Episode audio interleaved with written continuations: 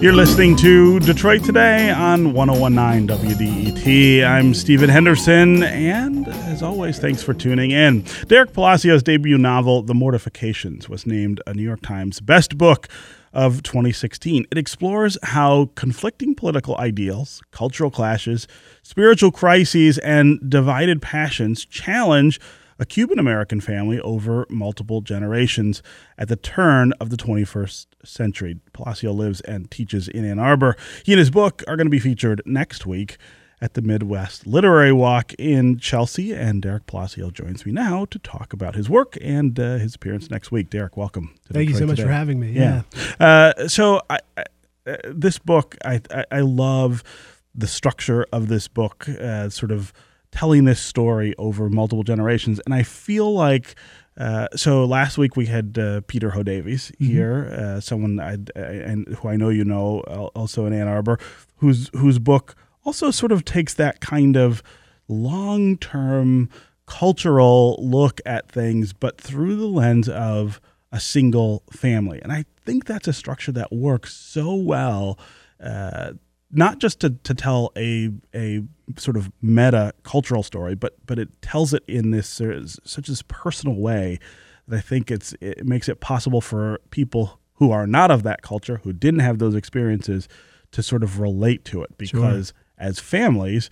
We have far more in common uh, than we do as as different cultures. Yeah, yeah, very much so. You know, and when I think about that idea of uh, trying to explore that conflict across generations, you know, that is uh, reflective of you know my personal and research experience with the Cuban American uh-huh, experience, uh-huh, right? Uh-huh. Which is especially we're seeing it play out now. I think with um, an attempt to open up relationship with Cuba, but also that being sort of uh, up in the air with the new administration, um, and you know that question then uh, asking families to reflect on you know Cuban American families what they hope to see uh, in that regard, and so um, I think we we see maybe the younger generations um, for better or for worse, not having uh, direct experience with that regime and wanting greater relationships. Uh-huh. Uh, but then older generations who have left uh, for various, many multitude of reasons, uh, maybe being a little bit more reluctant. And um, I think that is something that uh, you know I don't I don't think I could have written a book about Cuban Americans without in some way thinking on that or meditating on that to some degree. Yeah,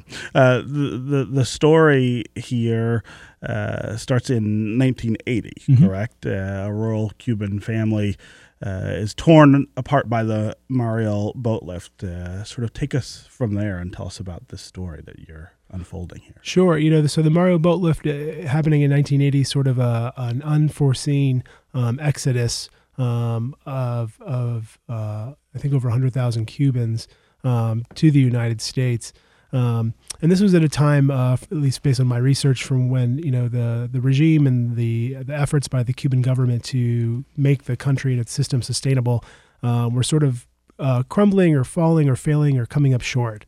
Um, and so folks were were now starting to question the revolution, and many folks were hoping to leave for a better life. And um, so that's where this family begins. That story is sort of the mother, uh, and they have the mother and the father, and they have uh, twins, a, a, young man and a young girl. Um, and the mother is wanting to seize this as their chance to try a new life. Yeah. Um, uh, but you know, I think one of the things that's most interesting about the Mariel boat lift and sort of these moments in Cuban American history where you do have these sort of max exoduses is where they sort of present themselves, um, and very quickly and dramatically, I think Cuban families are faced with the choice that um, you know other folks would like to have more time to think sure. about or consider. Yeah, yeah. yeah. Uh, I, have seen you speak about uh, about the book, and and your personal journey here is really interesting as well. This has taken you to places that that are both familiar and and strange uh, because of your own sort of past.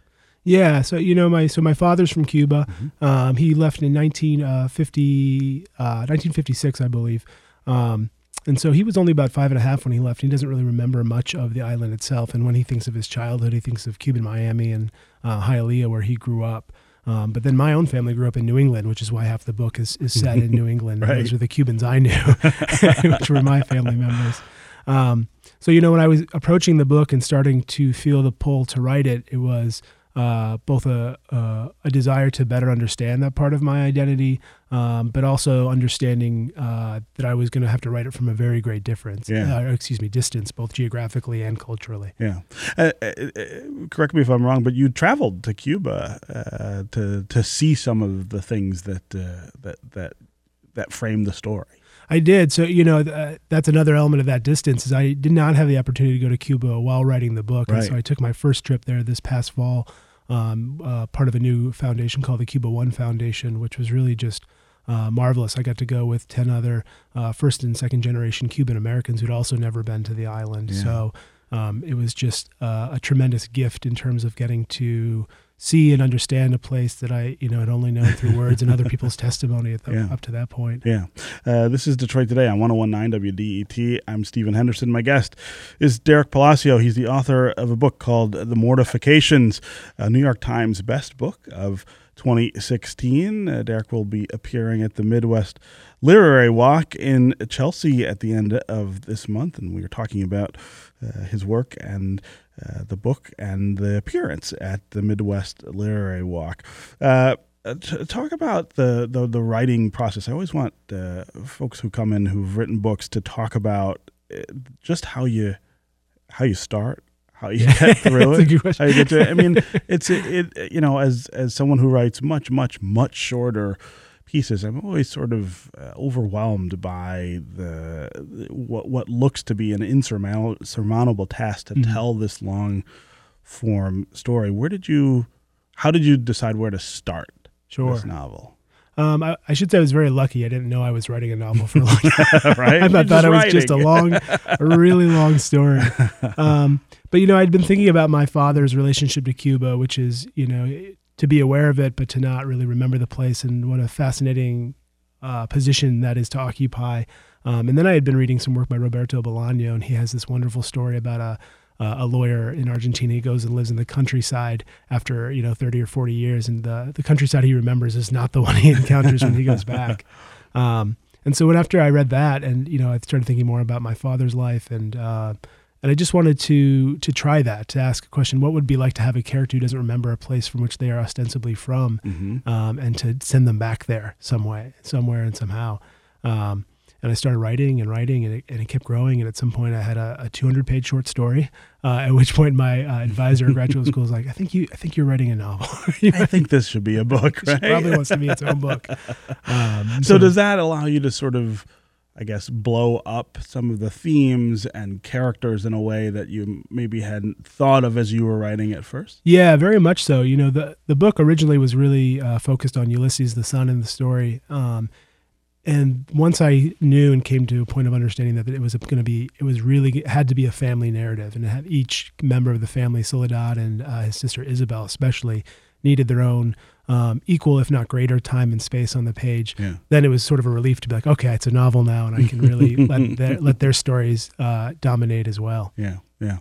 Uh, I I am also someone who's who's reconnecting with a parent uh, who, who's sort of at a distance in terms Mm. of uh, both time and and distance. My dad died when I was 14, but Oh, he was from uh, Natchez, Mississippi, and I've started to get to know him again now Oh, through kidding.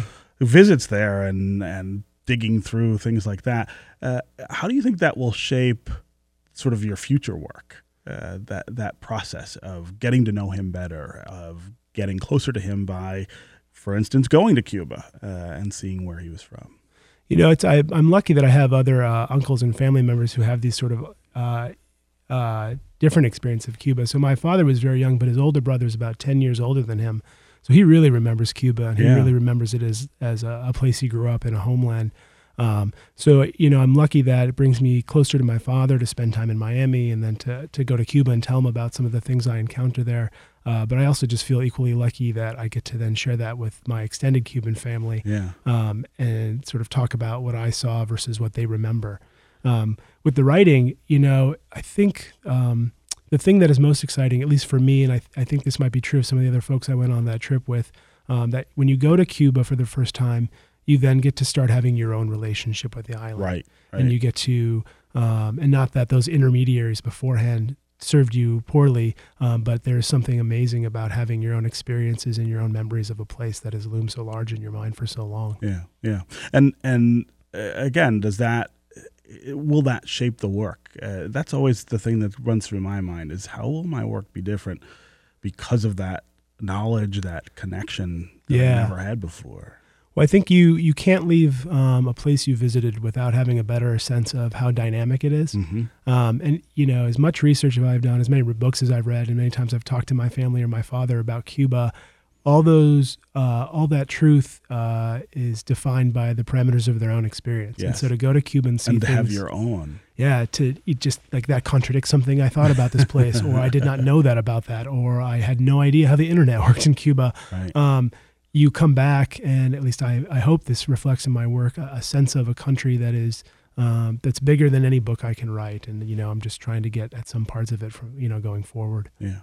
Okay. Derek Palacio, author of The Mortifications, uh, appearing at the Midwest Literary Walk in Chelsea later this month. Thank you very much for Thank you so much for having me. Today. Yeah. All right, that's going to do it for me this week. I'll be back on Monday. I hope you will too. This is 1019 WDET, Detroit's public radio station. We'll see you next week.